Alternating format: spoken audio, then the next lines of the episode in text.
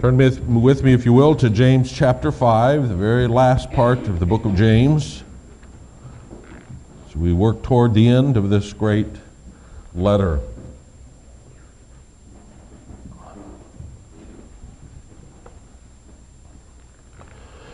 you may have noticed this morning that our worship has taken us on a roller coaster of emotional highs and lows.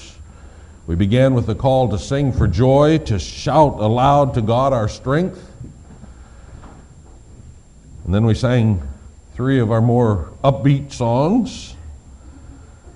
But then when we read Psalm 102, we're reminded of the reality that we live so much of our life in the pits of despair. In Romans 8, we heard the apostle instruct us that even those who have the Holy Spirit still groan inwardly all the time until we, the day we see the Lord. Oh, but we were comforted that God is working it all according to His plan and that His presence will never leave us. Hmm. Up and down, down and up. Been through the emotions this morning. You might think somebody might have planned better. No, it was intentional.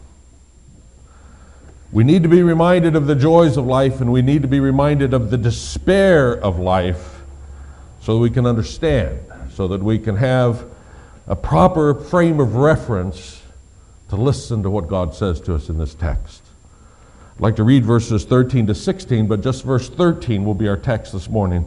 Just verse 13, but let me read verses 13 to 16. Is any one of you in trouble? He should pray. Is anyone happy? Let him sing songs of praise. Is any one of you sick? Should call the elders of the church to pray over him and anoint him with oil in the name of the Lord. And the prayer offered in faith will make the sick person well. The Lord will raise him up. If he has sinned, he will be forgiven. Therefore, confess your sins to each other and pray for each other so that you may be healed. The prayer of a righteous man is powerful and effective. We'll end there. Have you ever been at a ball game and uh, you're watching the game and it's an intense game? It's right down to the wire. It's in the last part of the game and it's close and you're, you're watching intensely and just at the crucial moment when, uh, when the play is going on the field and it really matters what happens right here, some dumb thing happens where you're sitting. Somebody spills their drink and it goes all over your lap or some stupid little thing. And, and, and inevitably you're distracted for a few seconds while you kind of get out of this and get the mess out of the way. And you look back at the game and you missed it. You missed the most important play of the whole game. You sat there for the whole game and you missed the moment that mattered distracted. I think that's what happens with this text. People are reading and studying James, and they get down to this climax as James begins to bring together so many things he's talked about, make his last powerful point, and all of a sudden, we're off on some tangent. We're distracted. And the most important thrust of this passage gets missed because suddenly we're into what does it mean to anoint with oil or something? Now, we're going to talk about that next time. We're not going to talk about today. But today, we want to just put away all the distractions and all the problems and all the questions you might have, and let's try to focus on what the main thrust of this whole last part of James is about. Let's confine our consideration to this one great theme that runs through all of these verses, and here it is pray, no matter what. Pray no matter what. That's the theme. That's the thrust of this whole section, but it's especially the theme of verse 13, which we're going to discuss this morning. Now, we need to hear this. Somehow, Christians, people who believe in prayer, people who believe God's in control, people who believe theoretically that talking to God about something would be the most effective thing that you could do,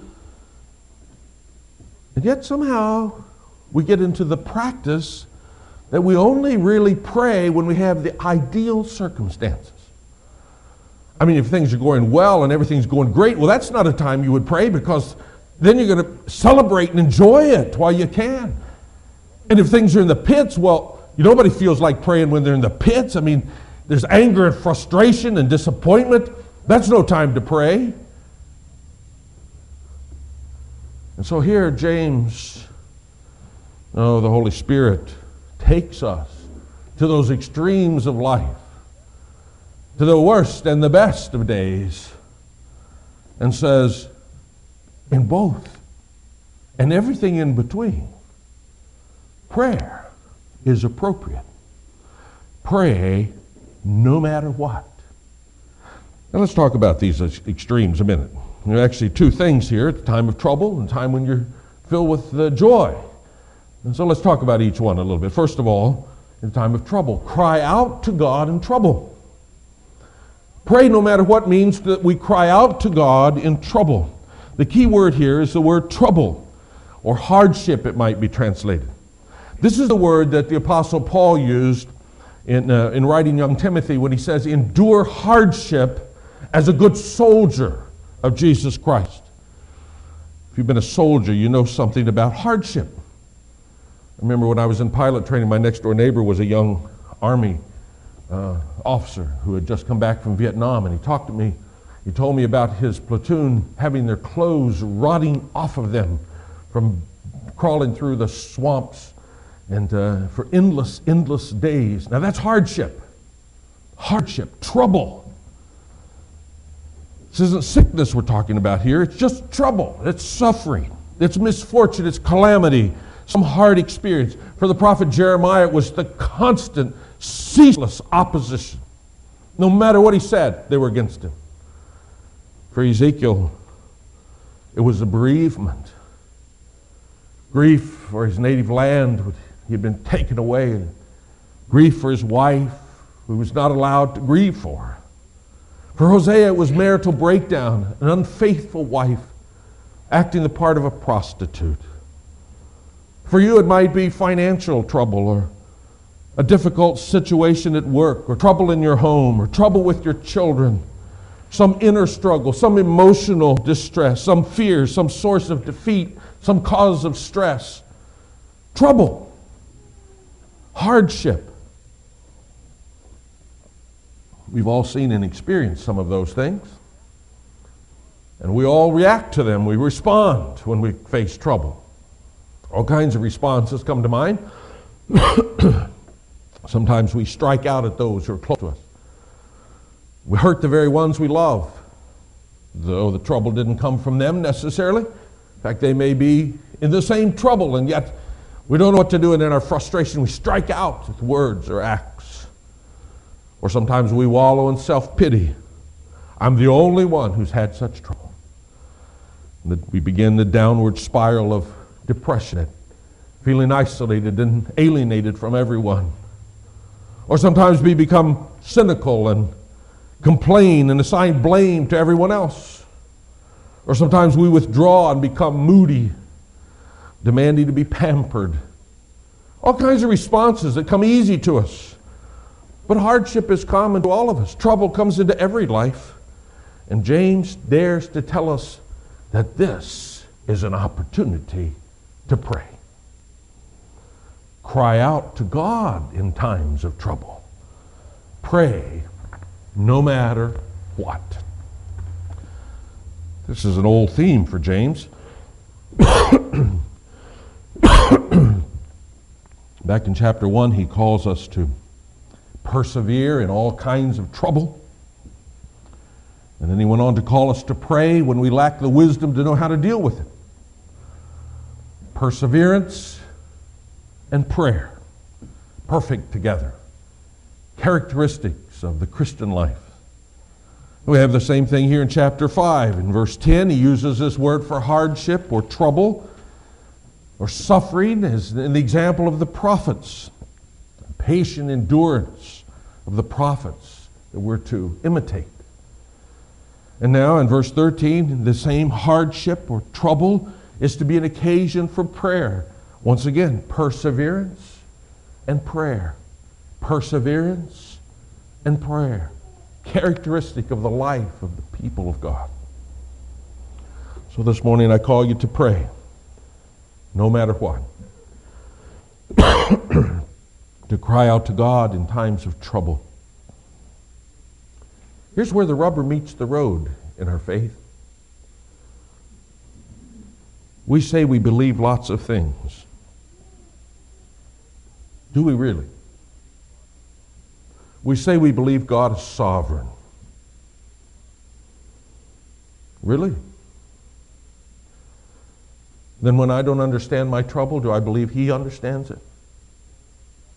When I'm not in control, then do I believe that He still is in control? When I don't see any possible way that this could have any good for anybody, do I still believe that His plan is perfect? When I'm totally, totally out of answers, do I still believe He has answers? We either believe or we don't believe. God is either God or He's not. When we're in the depths of trouble, whether we really believe that or not is going to be expressed in whether we do what He says. Cry out to God. See, that's what sees beyond this present mess. That's what sees beyond this present situation, the apparent meaninglessness that we face in life all the time. And that's what causes us to, to think like God thinks and to try to view things from God's perspective and to humble ourselves and submit ourselves to His plans and to His sovereign care. And that's the only place that we can live. That's the only way that we can know perseverance. That's the only way that we can endure without faith becoming just empty words, some cruel joke. I call you this morning to pray no matter what, to live your life openly before God in communion with Him, and especially in times of trouble, to cry out to God. Now, the problem is that so often the trouble we face is not out there attacking us, it's inside eating away at our soul. What do we do then? What do we do when the trouble is our own flesh, our own guilt, our own love of evil, our own fear of God's judgment, our own coldness of heart, our own rebellion? Then what do we do? Still cry out to God in that trouble. Oh, I remind you of the good news of the gospel, God's powerful message of salvation. He knows your struggle. He knows the filthiness of your soul. He knows the hopelessness of your situation. He knows the utter impossibility of you ever cleaning up your act. He knows better than you how many times you failed. That's why Jesus went to the cross. Because he deemed you totally helpless and hopelessly unable to fix your life. But by dying in our place, he took our punishment so that we might be free. He earned for us a life of fellowship with God now and forever. But you see, we'll never come to know that forgiveness and that fellowship until we come to an end of ourselves. So God, in His mercy, brings trouble. If He didn't, we would just constantly be trying to patch up everything and whole life together, you know, strapping duct tape on our souls and thinking maybe we can last a little bit longer and it's everything's all right. And God says, No, I'll show you. I'll bring you to an end of yourself. And in His mercy, He brings trouble. Trouble like we never dreamed that could happen to us. Why? To make us so desperate that we finally give up on ourselves. Give up trying to maintain the facade that I'm cool and I've got it all together. Give up trying to play the church game thinking, well, I'll be a good church member and sit there every Sunday and I'll get enough points and I'll be okay. Give up on every hope of fixing ourselves until totally stripped of every self confidence totally stripped of every self help trinket that we ever trusted in. We desperately cry out to God in our trouble. And then we understand the promise that whosoever shall call upon the name of the Lord will be saved. This is the way God brings us to himself to make us his children. But it's also the way that we live like little children. We don't get to the point that I'm all self sufficient now, I can handle everything, God. There's no such place to stand. Paul thought that. He had some weakness he couldn't shake. And he said, God, you got to take this weakness away now. Where I'm the great apostle. God says, No.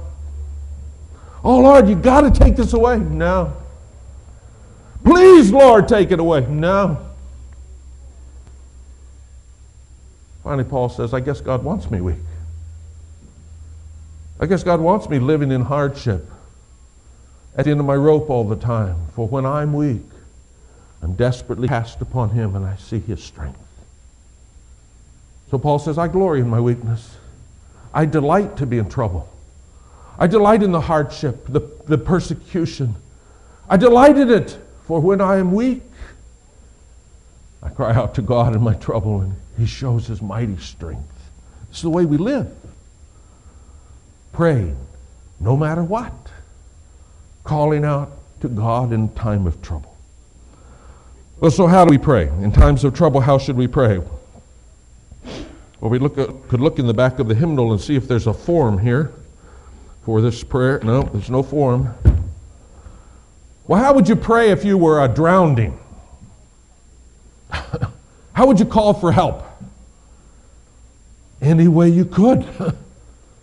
help! Save me! Whatever. Indeed, in our text this morning, we read in Romans 8 that in this life we continue to groan inwardly, and often we don't even know how to pray. Don't know what to say, don't know what to pray for. The trouble is so deep and so profound, but we cry out to God for help. And Paul says that the Spirit of the Lord Jesus who lives in us prays from within us. For he knows exactly the will of God for us. And the one who searches our spirit he understands the language of the Holy Spirit who prays according to his will. Oh, see, we need not be afraid that we haven't used the right words or we haven't said it right or we're intimidated somehow. No, we pray no matter what. We cry out to God in trouble, for He helps us in our weakness, in groans that we cannot utter. utter. Pray, cry out to God in trouble. Pray no matter what. Then again, all of life is not trouble. Sometimes things are going pretty well, and some of you probably sitting here saying, Man, I'm glad I'm not in trouble. I'm glad my life is together these days. I'm glad I'm enjoying a lot of peace. Well, uh, James has something to say to us about that too, which brings us to our second point here. Fill good days with praise. Pray no matter what means not only to cry out to God in days of trouble, but that we fill good days with praise. Look at the end of verse 13. Is anyone happy? Let him sing songs of praise. How do you celebrate? When things really go well, when something exciting has happened, how do you celebrate that? What do you do when you get really happy? You can go to most any bar after a big ball game and you find people celebrating celebrate so well that we can't remember how we celebrated the next day. What a strange way to show happiness. Drink yourself unconscious. God calls his people to respond differently, to celebrate in his presence every good thing, to pray no matter what, and that means filling good days with songs of praise. God's church has always been filled with praise, always been filled with music. In Corinth, when they gathered for worship, we read in 1 Corinthians 14 that many of them brought songs to sing. Maybe songs they'd written, some of them. The Apostle Paul wrote to the churches in Ephesus and Colossae, and he told them, he instructed them to teach one another and to counsel and admonish one another. And interesting, you know how they're to do that? With songs and hymns and spiritual songs. a way to speak to one another God's praise. In 8111, Pliny wrote the Roman Emperor, Emperor Trajan to inform him of this sect of Christians and what they were like. One of the ways he described these Christians was their characteristic singing. Whenever they got together, they sing hymns to Christ as God, he wrote. Strange religion. I'm not an expert on world religions, but I understand that there is no hymnal, that there is no congregational singing in Islam, nor in Buddhism, nor in Hinduism. Ah, but the people of God, those bought by Jesus Christ, filled their days with songs of praise.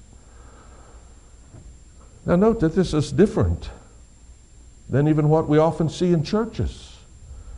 We've too easily become spectators in church. We get Christian performers and Christian professional musicians, and we make the church service into a little concert, and we all sit and watch and pay the bill, and we confine our singing to those formal occasions. That tends to be true when we're high church with choir and organ, and when we're low church with some rock and worship band. It still is the same. We confine our worship we confine our singing to the professional musicians in, in the appointed place. God calls all of us to pray no matter what, filling all of our days with praise. Praise is prayer with a cheerful heart. But our praise is not confined to this building. We're to be filled with singing everywhere. We read in Exodus 15 that Moses and the people of Israel sang on the banks of the Red Sea immediately when God delivered them from Egypt and destroyed Pharaoh's army. Moses wrote a song, and there they sang it on the banks of the Red Sea. Miriam and some of the other women led them in tambourines and dancing, rejoicing, filling their days with praise, celebrating God's goodness. David wrote songs when he sat out on the hillside tending his father's sheep. We have them preserved for us, psalms of praise. Paul and Silas sang out loud and clear while they sat chained in a, in, in a prison in Philippi. Everywhere. You see, when our hearts are filled with praise, it might just break out anywhere. I remember a few years ago reading an article of, the, uh, of, a, of a Chinese aircraft, which was uh, airliner, which was hijacked. And there was a struggle with the hijackers, and the airplane was momentarily out of control and looked like it was doomed to, to crash. So it was interesting what happened when the pilot finally recovered and got the thing on the ground and people deplaned. The little group of Americans on board spontaneously broke into praise God from whom all blessings flow. Praise Him, all creatures here below. Songs of praise, just the natural, spontaneous outpouring of what God's people do when they rejoice. I'll tell you, if you've never put a Keith Green tape in your car tape player and crank the volume up until it blows your speakers out and driven down the road singing at the top of your lungs, you've not lived. Maybe you don't like Keith Green, whatever you like. It's just normal for God's people to fill their days with songs of praise, for to spill out at the least provocation. Doesn't matter whether you can sing or not. Hey, you enjoy your kids' kindergarten school program, didn't you? Never did so many adults find such delight in such terrible sounds. And you think your Heavenly Father doesn't rejoice in the sound of His children? It's not the high fidelity of the sound, it's the fidelity of faithful hearts filled with praise that God delights in. Mistakes and all, monotones notwithstanding. Well, there's one other interesting note here. The word for happy, which we see here, cheerful, it could be uh, translated. It's used only two other times in the New Testament. Both of them are in times of adversity. It's used in Acts 24, where Paul, a prisoner in chains, stands before Felix and says, Felix, I cheerfully make my defense before you. I'm happy to make my defense before you. And the other time is in Acts 27 when Paul, the prisoner, is in the middle of the shipwreck and he addresses the other uh, passengers on this ship and he says, Be of good cheer. Interesting. You see, for the person walking in communion with God, the times of trouble and the times of cheerfulness are often hard to distinguish, for they both come from God. They both come from His fatherly hand, and they both are met with praise and prayer. So, no matter what, keep on praying, and that means filling good days with praise. the most remarkable passages in the New Testament, I think, is the account of Jesus driving the money changers from the temple. Seems so different than what we see of Jesus on other occasions. What was it that made him so passionate about that? What was it that he saw not happening that made him so angry? Do you remember what he said? My house will be a house of prayer.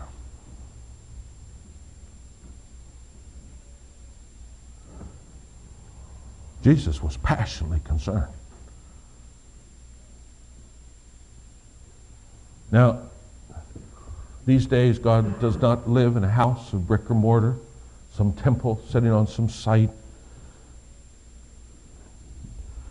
No, nowadays, the Lord dwells in a temple made of living stones, people redeemed by his blood, you and me, individually, and as we gather, the Lord present among us, whether in this building or any other building. But God's zeal that his house be a house of prayer has not diminished one bit.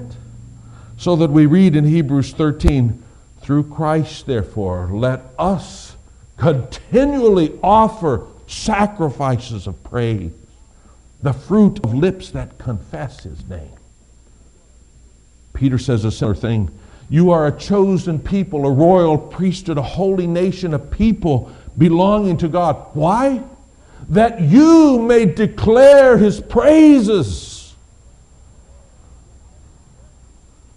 His house is to be a house of prayer. That's what this whole passage is about as we look at it for another two or three weeks. God calls us to pray no matter what, to call out to Him in times of trouble, to fill our good days with praise. But He's going to go on and say, and in the time of sickness, pray. And in the time of sin, pray. No matter what. And who's to pray? Well, in verse 13, it's addressed to us individually. In verse 14, we're going to see a call to the elders of the church to pray. In verse 16, we're called together to pray for one another no matter what. Pray. Pray. Pray. Amen. Thank you, dear Lord, that you have given us a way that we can come into your presence. Oh, Father, we say that we believe that we have access to the most holy place but our lives belie that. Lord, we so seldom come into your presence. We spend so few of the hours of every day, of every week, in songs of praise or crying out to you concerning our trouble. Oh Lord, we have a whole line up of of uh, things that we might do first, ways to respond to trouble, ways to celebrate good days. Oh Lord, in practice, we have so many things that we do before it comes to mind to be in your presence. Forgive us, Lord, for the hypocrisy that says we believe something and yet practice it so meagerly. Thank you, Lord, that you called us not just to some formal kind of uh, prayer in our closet, but that you called us to songs of praise and rejoicing in every circumstance. And may we be faithful to you in each of those. In Jesus' name we pray.